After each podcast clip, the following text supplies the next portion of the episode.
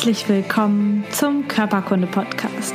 Der Podcast, der sich mit Leidenschaft um Körper und Gesundheit kümmert. Ich bin Lisa Mesters. Schön, dass du dabei bist.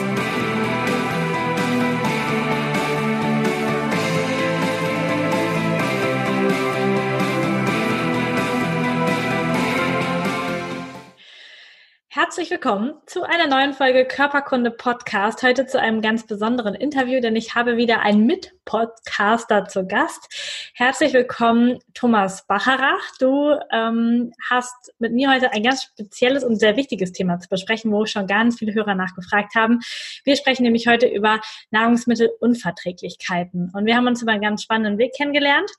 Den wollen wir jetzt kurz abkürzen. Du hast einfach auch einen Gesundheitspodcast und der heißt äh, Simply Best Health. Du bist Arzt und ähm, hast genauso wie ich auch die Mission, alternatives Gesundheitswissen nach draußen zu tragen und Menschen auch zu ermächtigen, ihre Gesundheit in die eigene Hand zu nehmen. Und du praktizierst in einer Privatpraxis in Karlsruhe und hast den Schwerpunkt Naturheilverfahren und genauso wie ich ein Lieblingsthema und zwar den Darm. Und damit haben wir ganz schön viele Gemeinsamkeiten. Herzlich willkommen, schön, dass du da bist. Ja, vielen Dank, lieben Dank für die Einladung. Ich freue mich super, dass ich hier sein darf und dass wir im Prinzip beide am gleichen arbeiten und ja, jetzt miteinander einen Podcast aufnehmen können. Ja, ich finde es auch mega schön, dass du tatsächlich Medizin studiert hast und so den, den Arzttitel hast. Es gibt im ganzen Thema immer noch ein bisschen mehr Seriosität und auch total schön, dass wir jetzt heute gerade über Nahrungsmittelunverträglichkeiten sprechen, denn so viele Patienten oder Menschen, die den Podcast hören, haben damit echt Probleme, sowas anerkannt zu bekommen oder überhaupt abgetestet zu bekommen in der normalen Medizin. Deswegen schön, dass wir da heute drüber sprechen. Aber lass uns so ein bisschen früher anfangen. Warum bist du eigentlich Arzt geworden? Um, ähm, also prinzipiell, mich hat ganz klassisch Biologie in der äh, Schule schon interessiert, einfach weil ich super faszinierend fand, wie ja alles in der Natur, im, in einem Körper, egal ob Tier oder Mensch, einfach so ineinander funktioniert. Ähm, das hat mich auch am Anfang von meinem Studium total begeistert, weil es einfach so genial ist, wie da unser Körper ineinander greift und die ganzen Vorgänge funktionieren. Ähm, das ist sozusagen so diese ja, wissenschaftliche Seite, die mich einfach interessiert hat. Und dann hatte ich für mich so ein bisschen ein Schlüsselerlebnis mit einer Freundin von mir, ähm, ich hatte schon immer irgendwie ein ganz gutes Spitzengefühl, wo sind Punkte, die man drücken muss, äh, wo sind Verspannungen. Und der konnte ich mit Kopfschmerzen gut helfen, einfach indem ich verschiedene Punkte gedrückt habe. Und ja, das war für mich so der Punkt, es macht einfach Spaß, Menschen zu helfen. Ähm, und das hat so das Interesse in mir nochmal bestärkt. Und ja, dann hatte ich einfach einen recht verrückten Weg ich hatte jetzt nicht so das super geniale Abi, also nicht so der 1-0er Schüler, wie man das sonst kennt, ähm, war jetzt nicht komplett schlecht. Aber ja, ich bin dann über den Medizinertest, der im Jahr von meinem Abitur wieder aufgelegt wurde, konnte ich mein Abitur verbessern, habe da auch gut abgeschnitten und bin dann äh, sozusagen gerade noch reingerutscht ins Medizinstudium, weil sonst dreht man da ja relativ lange Warteschleifen, wenn das Abitur nicht passt. Genau, und so war ich dann im Medizinstudium angelangt. Ah, total cool. Ich ähm, habe selber tatsächlich mich auch äh, zwischenzeitlich beworben, weil ich nach der nach dem ersten Jahr Physiotherapie in der Ausbildung sagte, ach, vielleicht ist es doch besser, Medizin zu studieren, da ist nochmal alles ein bisschen cooler und noch ein bisschen intensiver. Aber ich hatte halt nur ein 2-0-Abi und selbst die zwei Wartesemester haben da nicht gereicht, aber es ist auch sehr gut, dass es nicht geklappt hat heute. Ähm, auf jeden Fall bist du ja, also du hast das Studium zu Ende gemacht, klar, sonst wärst du halt nicht Arzt, aber du bist jetzt nicht in der klassischen Praxis oder arbeitest nicht im Krankenhaus. Wie ist der Weg gekommen, dass du dich für Naturheilkunde interessiert hast? Also prinzipiell mit dem ersten Teil Medizinstudium, für alle, die es nicht wissen, ist der erste Teil, man lernt den gesunden Mensch und dann schreibt man erstes Staatsexamen und dann lernt man, wie alles, äh, was ist, wenn es kaputt ist und wie repariert man es. Und mit dem ersten Teil war ich super äh, glücklich, das hat mir Spaß gemacht, super interessant. Und ich habe aber dann relativ bald im klinischen Teil gemerkt, so ähm, irgendwie fehlt mir was. So dieses, es ist sehr theoretisch, das Medizinstudium. Und ich habe in Tübingen studiert und da gab es die Möglichkeit, an einem Homöopathie-Arbeitskreis teilzunehmen. Ähm, und das fand ich einfach spannend, weil das war praktisch. Das heißt, man hatte äh, schon die Möglichkeit, Menschen zu helfen im Prinzip. Die hatten ihre Beschwerden, man konnte raussuchen, welches Mittel passt und man hatte sozusagen schon seine ersten Therapieerfolge. Und ja, in dem homöopathischen Arbeitskreis habe ich auch äh, einen meiner späteren Chefs sozusagen kennengelernt, mit dem ich in der Zeit lang auch in der Praxis zusammengearbeitet habe. Und das hat mich ziemlich motiviert, weil der wirklich so Hands-on-Medizin gemacht hat und mich da einfach ganz gut mit reingebracht hat. Ja, das, da hatte ich so den ersten Kontakt, äh, intensiveren Kontakt mit äh, Naturheilkunde oder in dem Fall Homöopathie. Cool. Und hast du das, als du dann deine Praktika gemacht hast, da, da muss man ja, glaube ich, ganz normal irgendwie ins Krankenhaus oder so, hast du das da vermisst? Oder war das okay für dich, dann einfach so mal die ganz klassische Schulmedizin durchzuziehen? Also für mich war es äh, wichtig, die Schulmedizin tatsächlich ähm, durchzuziehen, weil es hat definitiv seinen Stellenwert. Ja, das heißt, wenn man, äh, man kann eine sehr, sehr gute Diagnostik machen und in Notfallsituationen ist Schulmedizin auch durch nichts zu ersetzen. Ähm, da kann man viele Sachen zwar ergänzend machen, aber ja, deswegen war es mir wichtig, da eine gute Grundausbildung zu machen. Ähm, während dem Studium war ich eigentlich mit den Praktika, die ich da machen äh, musste, durfte, eigentlich soweit fein. Das war für mich in Ordnung, dass ähm, das eine Praktikum dann ganz schulmedizinisch klassisch ähm, in der Inneren war oder ich konnte dann aber auch halt in die Hausarztpraxis gehen, eben mit diesem naturheilkundlichen Schwerpunkt. Und ja, das hat dann schon nochmal meine Begeisterung einfach mehr erweckt, ähm, weil es mehr diesen ganzheitlichen Ansatz hatte. Man hatte eben nicht nur die Krankheit gesehen gehabt, was kann ich dagegen machen, sondern man hatte auch ein bisschen mehr Zeit für den Menschen, was hat er für Nebenerkrankungen, was hat er für Lebensumstände, wie ernährt er sich, wie viel Sport macht er? Und dann konnte man einfach auf verschiedene Aspekte eingehen und ihn unterstützen, so habe ich es empfunden, mehr wieder in seine eigene Regulierungsfähigkeit zu bringen. Und ja, das war so ein bisschen, wie ich das im Studium erlebt habe. In der Klinik dann, ähm, das war ganz normale Schulmedizin, was ich habe super viel in der Zeit gelernt. Ich hatte noch einen eher ähm, senioreren Chef, der von der alten Schule her war und ja, dementsprechend ein bisschen rauerer Ton, aber hm, ja, einfach super viel gelernt, früh Diagnostik, früh Ultraschall gelernt, EKG auswerten, in der Notaufnahme richtig äh, viel los gewesen mit Patienten.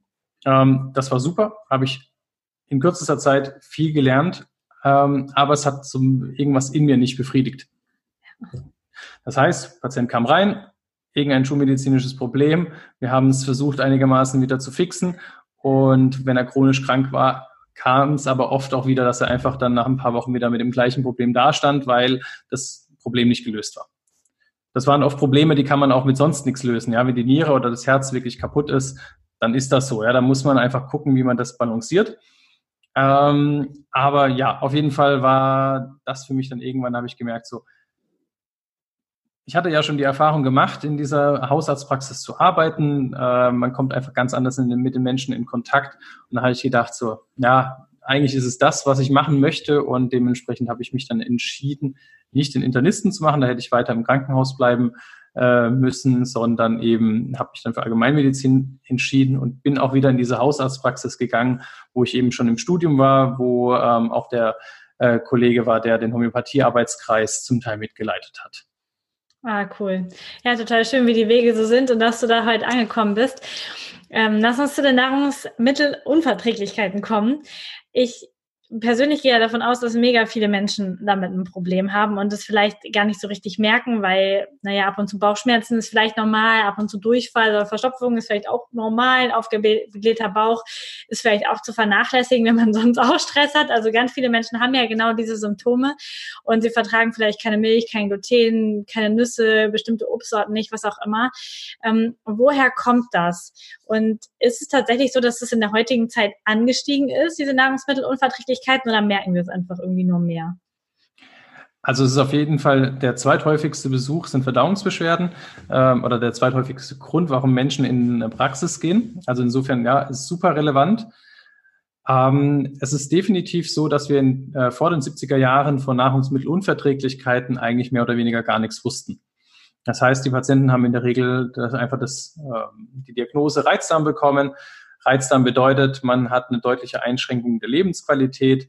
Äh, man hat teilweise massiv Blähungen oder Durchfall oder Verstopfung oder das alles im Wechsel oder miteinander. Und denen war damit nicht geholfen, weil sie hatten zwar eine Diagnose, aber keine Hilfe. Und jetzt kam nach und nach natürlich immer mehr Forschung und man hat eben festgestellt, dass äh, wir Lebensmittel nicht vertragen können. Das ist jetzt ein ganz, ganz breites Bild. Ähm, da muss man unterscheiden. Es gibt die Menschen, die eine, eine echte Allergie haben, das heißt, die essen zum Beispiel eine Nuss, ähm, denen schwillt sofort die Schleimhäute an, die, das kann bis zum Ersticken gehen. Das ist äh, etwas, wo man ganz klar und auch schnell merkt, was vertrage ich, was vertrage ich nicht. Das kann aber auch bis zum lebensbedrohlichen Zustand gehen.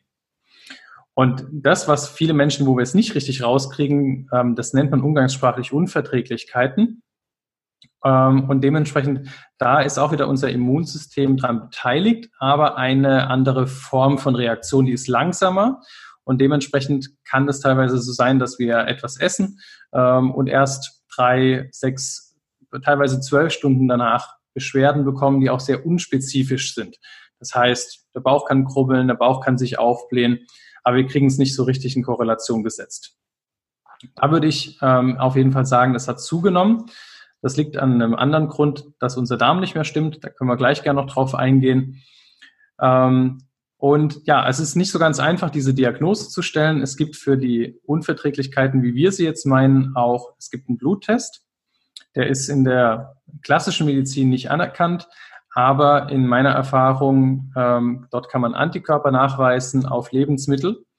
Und ich würde sagen, in 80, 90 Prozent der Fällen ist es auch so, dass wenn die Patienten äh, diese Lebensmittel, die in diesem Test rauskommen, weglassen, dass die Beschwerden weniger werden. Ja, insofern es nicht anerkannt, das muss man wirklich sagen. Deswegen wird er auch in der Regel von der Kasse nicht erstattet. Ähm, aus meiner Erfahrung, aus meiner persönlichen, auch an mir selber, ich bin über den Weg tatsächlich auch dazu gekommen, dass ich selber Verdauungsbeschwerden hatte. Funktioniert das? Ja, und dementsprechend, manche sagen, es ist eine sehr strikte Diät, je nachdem, wie viele Lebensmittel dann davon betroffen sind. Und neben diesen Unverträglichkeiten gibt es noch Intoleranzen. Das wäre dann zum Beispiel Laktoseintoleranz, wenn man keine Milch verträgt. Ähm, da verträgt man dann tatsächlich diesen Zucker in der Milch nicht und kann den nicht verdauen. Da hat aber das Immunsystem gar nichts mit zu tun. Ähm, das ist, und dementsprechend haben wir hier ganz klassisch einfach zum Beispiel Durchfälle oder Blähungen, weil das sich Ganze nur im Darm abspielt und unser Immunsystem nicht dran beteiligt ist. Ja, spannend. Also dieses, dass, dass man jetzt zum Beispiel irgendwie Laktose nicht verträgt, das ist, glaube ich, auch so etwas, was man noch relativ gut zuordnen kann. Ne? Also man trinkt dann Milch oder isst irgendetwas und dann merkt man, ah, immer wenn.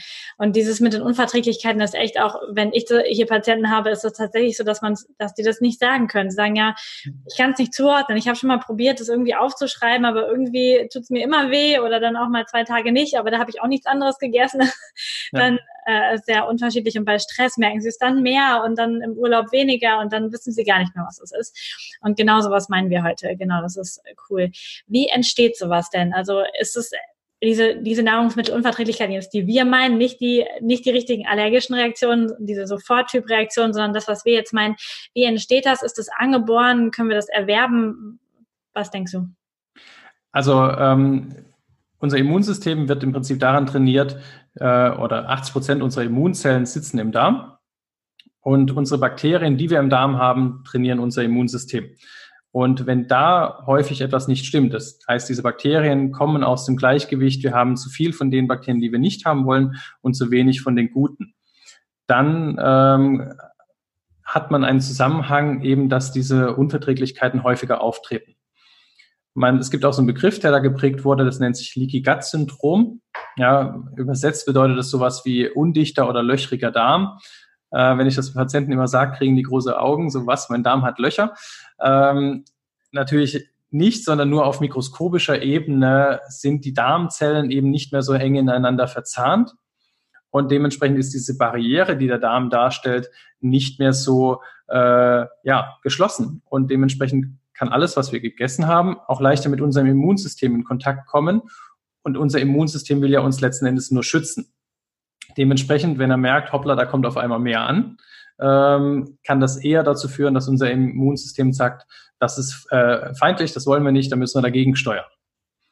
Also dementsprechend äh, meine Theorie und äh, auch die vieler meiner Kollegen ist einfach, dass der Darm hier äh, ausschlaggebend ist, warum wir immer mehr Menschen haben, die Lebensmittel nicht vertragen. Ja, einfach weil die Bakterien ursprünglich mal aus dem Gleichgewicht gekommen sind. Genau, und dieses aus dem, aus dem Gleichgewicht kommen der Bakterien ist dann klassisch durch irgendwie Antibiotika-Einnahme oder kann das auch tatsächlich sein, dass es vielleicht dadurch gekommen ist, dass man sich echt viele Jahre sehr einseitig oder sehr schlecht ernährt hat? Also tatsächlich ist es ganz, ganz, kann es super unterschiedliche Gründe haben. Ähm, Antibiotikatherapie ist so der Klassiker, weil Antibiotika unterscheiden nicht ähm, zwischen den Bakterien, die uns gerade den Infekt bescheren oder den gesunden Bakterien, die wir eigentlich im Darm brauchen.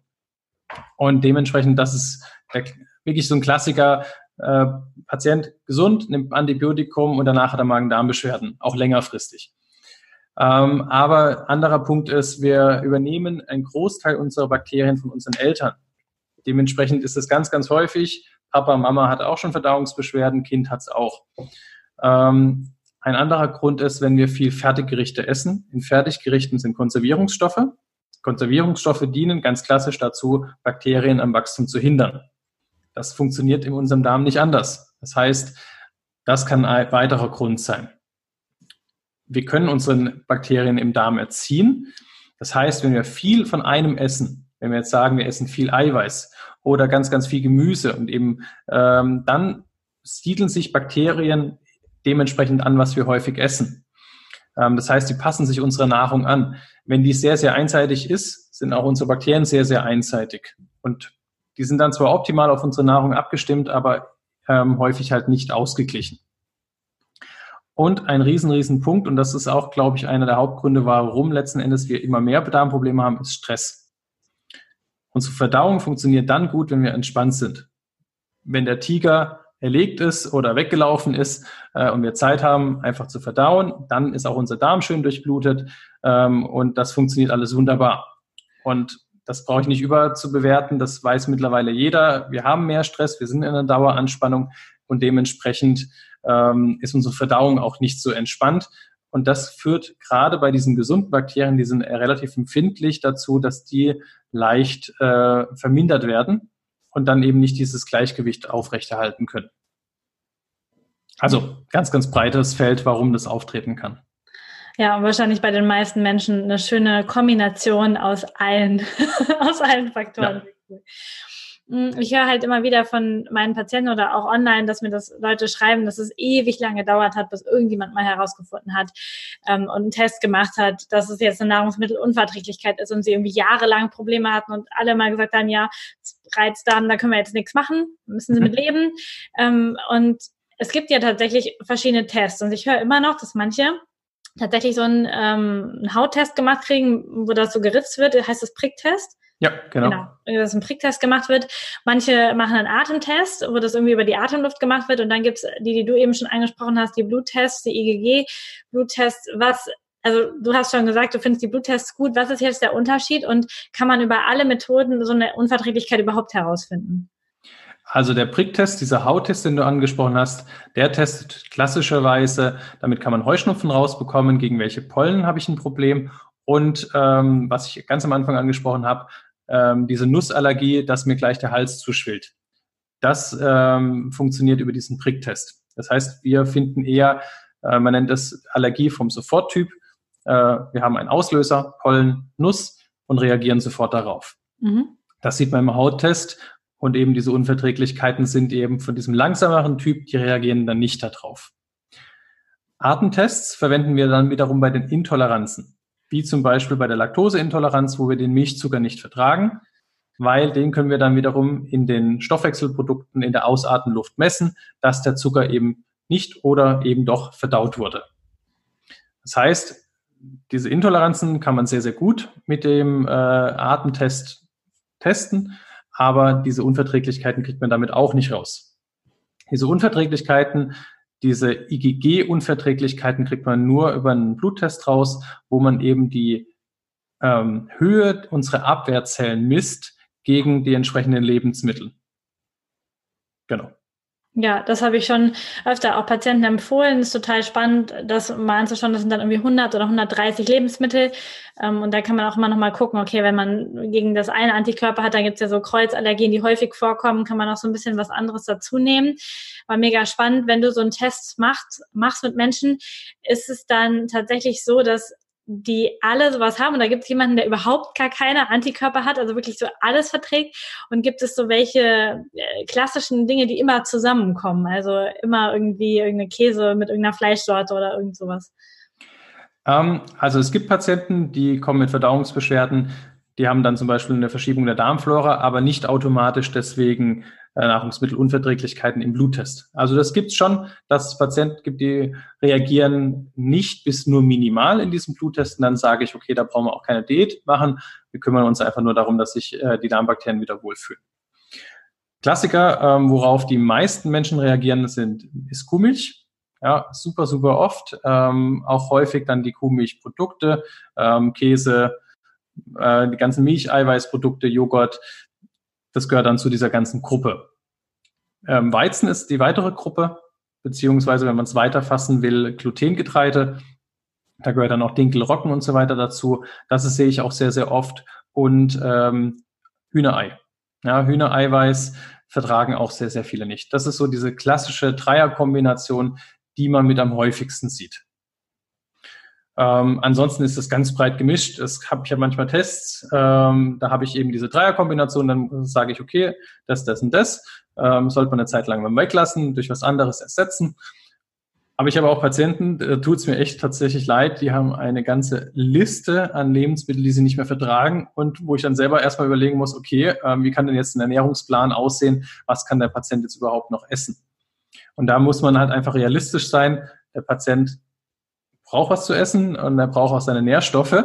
Und da muss man sich halt einfach intensiv damit auseinandersetzen, wie kriegt er halt eine gescheite Ernährung trotzdem noch zusammen.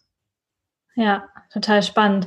Also es ist echt wichtig, dass die Menschen, die, die denken, sie haben ein Problem, sich tatsächlich auch erstmal jemanden suchen, der auch die richtigen Tests mit ihnen macht, damit es überhaupt rauskommen kann. Denn natürlich, wenn ich zum Arzt gehe und der vielleicht auch einen anderen Schwerpunkt hat, sagen wir mal, und dann vielleicht überhaupt gar kein Fan von dem IgG-Test ist und einfach nur die klassischen Allergietests macht, ähm, dann oder Unverträglichkeitstests, dann finde ich ja meine meine kleinen Unverträglichkeiten überhaupt gar nicht heraus. Und wenn mhm. wir es dann haben und dann diese ganze Brand Bandbreite haben, wie regelst du das dann? Ist es so, dass die Leute eine Zeit lang verzichten und in der Zeit baust du den Darm wieder auf und dann dürfen sie wieder das essen, alles, was sie vertragen oder, oder wieder komplett alles essen? Wie läuft es so ab, wenn du da mit denen arbeitest? Also meistens wird ja auch bei diesen Bluttests noch angezeigt, wie viel Abwehrstoffe bildet der Körper. Ähm, und da sage ich immer, wenn die Werte sehr, sehr hoch sind, dass man sechs bis zwölf Monate darauf verzichten muss. Ähm, und währenddessen bauen wir den Darm auf. Das Ziel ist immer, dass der Patient wieder nach einem Jahr mehr oder weniger alles essen kann. Ähm, und dementsprechend gehört das zwingend für mich dazu, da eben den Darm aufzubauen. Und das funktioniert auch bei den meisten ganz gut. Häufig bleibt so ein bisschen eine Schwachstelle übrig. Das heißt, wenn man schon mal richtig stark auf Milch oder auf Weizen reagiert hat, ähm, empfehle ich das nicht täglich noch zu mir zu essen, äh, zu mir zu nehmen. Aber was auf jeden Fall geht, ist irgendwie unter der Woche äh, ein Dinkelprodukt zu nehmen. Und wenn man am Wochenende eingeladen ist oder mal essen gehen will, das, dann ist das Weizen auch kein Problem. Und wenn es ähm, ganz, also eher niedrige Unverträglichkeiten sind, dann muss man es ein bisschen abhängig davon machen, von den Beschwerden vom Patient. Entweder ähm, kann man sagen, okay, ähm, lässt man drei Monate weg, sechs Monate, oder es passt so und wir regeln alles über den Darmaufbau. Ja, also, das mache ich tatsächlich auch so. Und ich finde es auch so, dass es für die Menschen einmal wichtig ist, auch das einmal wegzulassen. Also bei, bei mir ist auch häufig, dass die Leute sagen, boah, das kann ich überhaupt nicht stemmen, ich weiß nicht mehr, was ich essen soll, jetzt darf ich überhaupt nichts mehr essen. Die sind völlig panisch und ähm, finden das auch ganz ätzend. Also äh, haben eine, eine richtige, also eine richtige aggressive Haltung dagegen quasi und denken, und ich denke aber immer, wie schön, dass es diese Unverträglichkeiten gibt, weil dadurch werden viel, viel mehr Menschen schon mal an gesunde Ernährung herangeführt, jedenfalls in meinem ja. Sinne. Denn ich, ähm, ich denke, wenn unser Körper dagegen diese, ähm, also im häufigen Fall dieser Antikörper bildet, wenn es auch in Kontakt kommt, dann kann das auch in Massen nicht gut sein. Und ich mache das auch so, dass ich tatsächlich sage, okay, drei oder sechs Monate komplett, bitte gar nicht und danach wieder testen, ob es funktioniert einfach. Ja, also ganz wichtig ist auch, ähm, das habe ich auch manchmal zu, also sehr, sehr selten, dass jemanden äh, in dem Test tatsächlich hohe Werte hat und nach drei Monaten zu mir kommt und sagt, ich habe die Diät konsequent eingehalten, ich habe überhaupt keine Verbesserung. Da muss man tatsächlich sagen, da muss man irgendwo anders gucken, da hat man irgendwas übersehen. Äh, aber dann ist das auch nicht der Schlüssel. Ja, also da muss man sozusagen wirklich ähm, individuell auf den Patienten, auf seine Beschwerden eingehen, weil wir wollen ja letzten Endes, dass es dem Menschen besser geht und nicht irgendwie einen Laborwert therapieren. Ja, das ja. ist ganz wichtig. Das sage ich auch meinen Leuten immer, die fragen dann immer, muss ich denn oder darf ich nochmal so einen Test machen am Ende? Ich will das sehen, ob sich das verbessert hat. Ich sage so, ja, von mir aus machen wir nochmal einen Test. Mich stört's ja nicht. Aber es ist tatsächlich so, dass ich auch immer denke, eigentlich brauche ich es nicht machen, wenn doch, wenn es dem Menschen hinterher gut geht. Also wenn der nach einem Jahr sagt, boah, meine Haut ist viel besser geworden, mir geht's richtig gut, ich habe Energie und mein Bauch ist richtig gut, dann brauche ich das für mich nicht nochmal abtesten, weil egal was der Test sagt, ist ja eh alles gut. Genau, der hat keine Beschwerden. Das Einzige, was ich ab und zu tatsächlich nachteste, auch wenn keine großen Beschwerden mehr da sind, ist äh, nochmal die Bakterien im Darm, mhm. weil das ist einfach so, auch wenn man da jetzt lange dran aufgebaut hat, also ein Darmaufbau geht mal bis zu locker einem Jahr, ähm, ist das nicht immer zwingend stabil. Also das ist nicht so, man macht das einmal in seinem Leben und dann kann man es vergessen. Äh, man hat ja meistens trotzdem immer noch weiterhin die Umwelteinflüsse, die einen dazu gebracht haben, und dementsprechend ist das schon wie immer wieder ein Thema, wo ich so eine Probe einschicke und analysiere und dann einfach noch ein bisschen nachbessern, sodass es gar nicht mehr dazu kommt, dass der Patient die Beschwerden bekommt. Ja, das finde also ist auch meine Erfahrung, dass es einfach manchmal echt lange dauert, gerade wenn die Menschen auf der Stressseite vielleicht das nicht verändern können oder wollen oder wie auch immer. Also da ein paar Faktoren einfach bleiben, die man jetzt nicht steuern kann irgendwie. Und dann hat es der Darm natürlich auch echt nicht so leicht. Genau, ja, der kriegt alles ab sozusagen. Stimmt. Hm, nimm uns doch so ein bisschen mit rein in deine Arbeit, in deiner Praxis. Also du hast jetzt natürlich schon ein bisschen was erzählt, aber jetzt hören hier wahrscheinlich sehr, sehr viele Menschen zu, die Kassenpatienten sind. Du arbeitest jetzt in einer Privatpraxis. Wie kann ich mir das vorstellen, wenn ich in so eine Privatpraxis gehe? Wie sieht das dort aus? Und ähm, ja, fangen, fangen wir erstmal so an. Wie sieht das da aus? Wie sieht deine Behandlung aus? Wie nimmst du Leute an? Dauert das auch nur fünfeinhalb Minuten oder wie ist die Behandlung bei dir? Also generell, ähm, wie sieht die Arztpraxis aus? Das ist natürlich schwierig zu sagen. Äh, sieht aus wie eine Arztpraxis. Ähm, insgesamt, wir nehmen uns, also ich nehme ja schon viel Zeit für den Patienten, weil ich eben also nicht nur angucke, Patient kommt mit Fußschmerz, ich gucke mir nur den Fuß an, sondern wenn ich den Patienten nicht kenne, rolle ich da wirklich die ganze Lebensgeschichte auf. Was gab es für Beschwerden von Kindheit bis jetzt? Ähm, was hatten die Eltern? Wie sieht die Ernährung aus? Wie sieht der Sport aus? Wie sieht auch der familiäre Background aus? Das heißt, äh, hat der Mensch, ist er Single ähm, oder hat er Kinder in noch einem jungen Alter, die ihn nachts nicht durchschlafen lassen? Ähm, hat einen super stressigen Job, arbeitet irgendwie seine 60, 80 Stunden. Das sind alles Sachen, die mit einfließen. Also das kann schon mal gut und gern sein, dass mit Untersuchung der erste Termin nur eine Stunde dauert. Dann habe ich einen guten Eindruck. Der Patient hat mich kennengelernt und ich habe auch den äh, Patienten kennengelernt und weiß eben einfach noch mehr einzuschätzen für mich, äh, wo der Schuh drückt. Ja, und dann ähm, überlegt man, wo kann man sozusagen, welche Tests brauche ich jetzt, um das Ganze noch ein bisschen greifbarer zu machen. Wenn wir jetzt bei dem Thema Verdauungsbeschwerden bleiben, ähm, ist auf jeden Fall für mich äh, eine Stuhlprobe ganz, ganz essentiell. Ich frage aber natürlich auch vorher ab, wurde er, hatte man Ultraschall bekommen vom Bauch, dass man halt einfach auch nichts äh, Schulmedizinisches übersieht. Ähm, wenn derjenige schon etwas älter ist, guckt man nach Blut im Stuhl, beziehungsweise empfiehlt auch eine Darmspiegelung, dass man da einfach wirklich safe ist ja, ähm, dass man hier nichts, eine gravierende Erkrankung erkennt. Und dann kann man, wenn das nicht der Fall ist, äh, mit dem Darmaufbau wunderbar beginnen. Wenn der Patient mir schon sagt, ähm, also das mache ich ein bisschen davon abhängig, wenn ich das, wenn ich bestimmte Lebensmittel esse, dann geht es mir schlecht, dann kann man da auf jeden Fall nochmal genauer reinschauen. Die meisten, das hast du ja auch schon gesagt gehabt, kriegen richtig gut raus, ob sie Laktose nicht vertragen oder Fructose, also einen Fruchtzucker.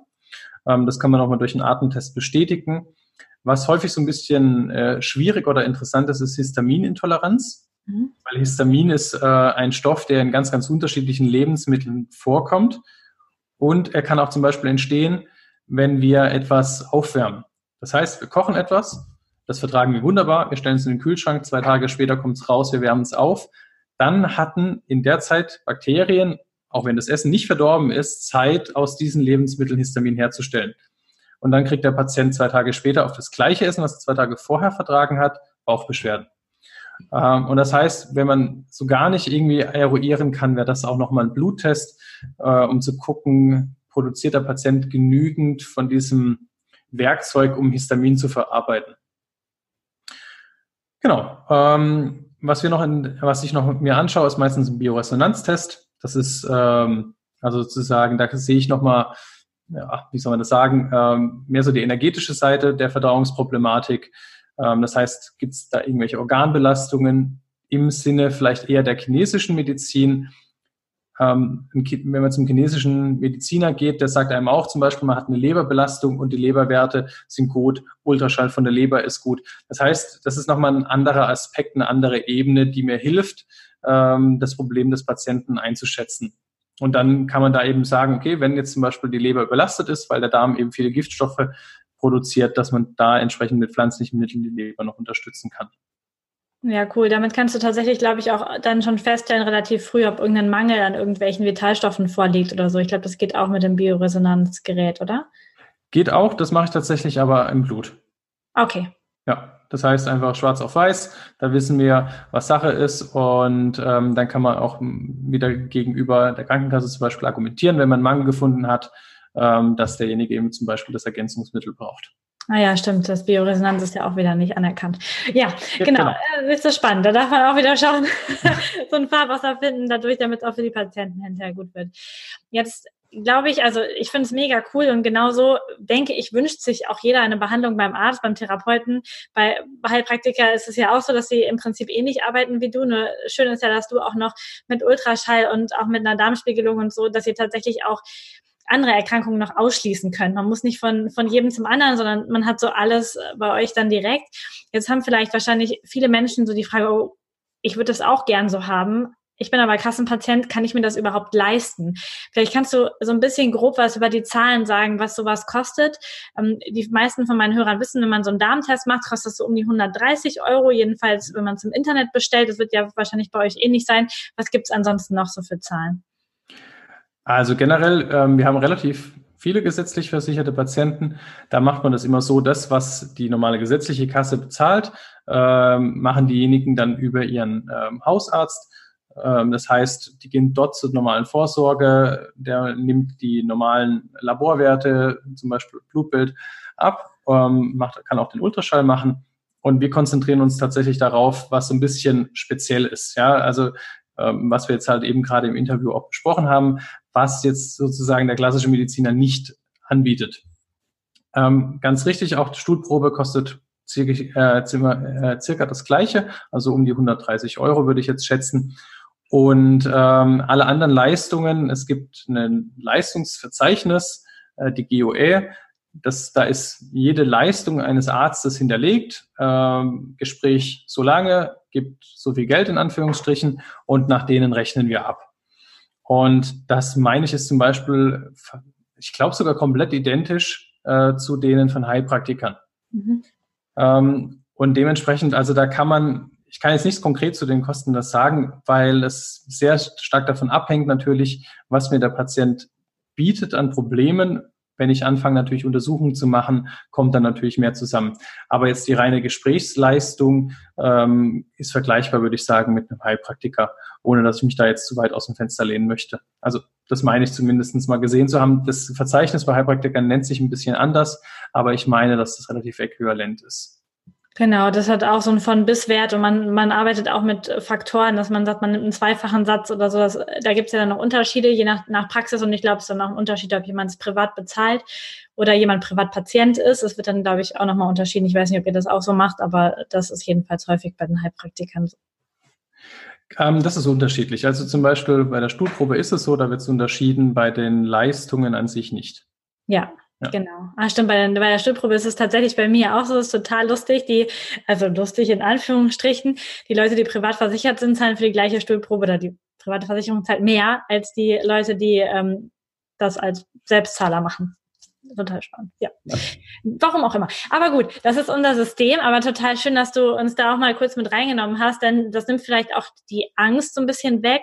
Und man darf ja auch als Patient vorher in der Praxis mal nachfragen. Also auch das funktioniert. Man kann in seiner privaten Praxis ja auch mal vorher anfragen und ähm, sich auch ungefähr in, über die Kosten informieren. Ich finde es jedenfalls total gut, denn bevor ich irgendwie jahrelang mit so etwas rumrenne und denke, mir kann ja eh keiner helfen und alles, und alles andere kann ich mir nicht leisten, kann man da einfach auch mal gezielt nachfragen und auch mal reingehen und sich trauen und da einfach so machen. Perfekt. Genau, also ich gucke auch immer darauf, ähm, wenn ich weiß, dass irgendwelche Leistungen von Kollegen übernommen werden können, dann weise ich den Patient darauf hin und ähm, ja, sage ihm das einfach, dass er Bescheid weiß, dass so die, die Leistung eben halt bei einem entsprechenden Facharzt übernommen werden würde. Ja, ja perfekt. Also unser Aufruf auch an alle Menschen, die ähm, ein komisches Bauchgefühl haben, ab und zu mal irgendwelche Symptome haben, lasst das mal überprüfen, denn es gibt tatsächlich Hilfe und man kann das auch ähm, sehr schön lösen und dann auch tatsächlich einen unbehandelbaren Reizdarm irgendwann auch wieder loswerden, indem man einfach da ähm, ganz viel tut und ganz viel macht. Perfekt. Vielen, vielen Dank, lieber Thomas, dass du ähm, mir heute Rede und Antwort gestanden hast oder uns. Da hängen ja noch ein paar Hörer dahinter, die sich das hinterher anhören können. Und ähm, ich möchte auch alle einladen, mal bei dir auf dem Podcast vorbeizuschauen. Ich sage nochmal den Namen, Simply Best Health. Wir verlinken ihn aber auch hinterher. Ähm, nochmal, da sprichst du auch über ganz unterschiedliche Medizinthemen in kurzen, knackigen Folgen. Und ähm, ja, vielen Dank für deine Zeit, dass du dir die heute genommen hast. Ja, vielen lieben Dank, dass ich dabei sein durfte. Hat mir sehr großen Spaß gemacht und ja, freue mich auch, wenn irgendwelche Nachfragen sind, äh, können die gerne auch an dich oder an mich gewendet werden. Äh, freue ich mich auf jeden Fall. Perfekt, wir verlinken alles. Super. Danke dir. Gerne. Das war die Folge zum Thema Nahrungsmittelunverträglichkeiten. Ich glaube, ich habe nicht so viel versprochen. Da waren wieder ganz viele neue Informationen für dich drin. Es gibt sowohl bei Thomas im Podcast Simply Best Health als auch bei mir im Podcast Körperkunde noch eine Menge weiterer Folgen über den Darm. Ich verlinke sie dir alle in die Show Notes, sodass du mal durchschauen kannst. Vielleicht magst du mit der Folge zum Thema Reizdarm weitermachen. Vielleicht interessiert dich aber auch ein ganz anderes Thema, vielleicht was deine Rückenschmerzen mit deinem Bauch zu tun haben. Und ähm, ja, da kannst du einfach in den Show Notes mal gucken. Und du kannst natürlich sehr, sehr gerne dich in die Hände eines Mediziners begeben, um deine Nahrungsmittelunverträglichkeiten zu testen, um zu schauen, wie es mit deinem Darm vorangeht. Ich persönlich bin ja auch ein riesiger Fan davon, Selbsttests zu Hause zu machen. Und auch da werde ich dir eine Menge verlinken, unter anderem den Darmtest von Biomis aber auch den Darmtest von Medivere. Das sind zwei verschiedene Darmtests. Biomis ist ein Test, der auf DNA basiert, mit einer mini kleinen Stuhlprobe, ein sehr modernes Verfahren. Und Medivere ist eher ein klassisches Verfahren, wo du eine relativ große Stuhlprobe einsendest, wo aber tatsächlich auch ähm, zum Beispiel Entzündungsweise der Darmschleimhaut mit dabei sind, weil es tatsächlich ein medizinischer Test ist. Beides findest du in den Shownotes, auch mit den passenden Rabattcodes, wenn es dann welche gibt. Und ähm, dann gibt es noch von zwei verschiedenen Firmen, einmal von Lycan und einmal von Medivere auch Bluttests, wo du Nahrungsmittelunverträglichkeiten feststellen kannst. Da werden bei beiden über 100 Lebensmittel abgetestet, die dann, also mit deinem Blut abgetestet, die dir dann sagen können, ob du schon eine Immunreaktion auf diese Lebensmittel hast, ob du da körperlich richtig drauf reagierst. Und mithilfe dieser beiden Tests könntest du dann ähm, zu einem Arzt, zu einem Heilpraktiker, zu einem Gesundheitscoach, auch wie mir kommen, um dann dir eine Beratung zu holen, was du nun essen kannst, was du verändern kannst, was du vielleicht brauchst, damit es deinem Darm wieder richtig, richtig gut geht. Diese ganzen, ganzen Infos und auch natürlich auch die Links zu Thomas Praxis findest du alle in den Show Notes. Vielen Dank dass du heute zugehört hast. Und der Thomas und ich, würden uns mega über eine Bewertung von dir freuen. Das heißt, schau doch mal in deiner Podcast-App bei unserem Podcast vorbei. Lass sehr, sehr gerne eine wundervolle Bewertung da. Wir lesen die und freuen uns total, denn das hilft uns auch, dass diese Gesundheitspodcasts dann weiter verbreitet werden. Ich danke dir und wünsche dir einen wunderwundervollen Tag.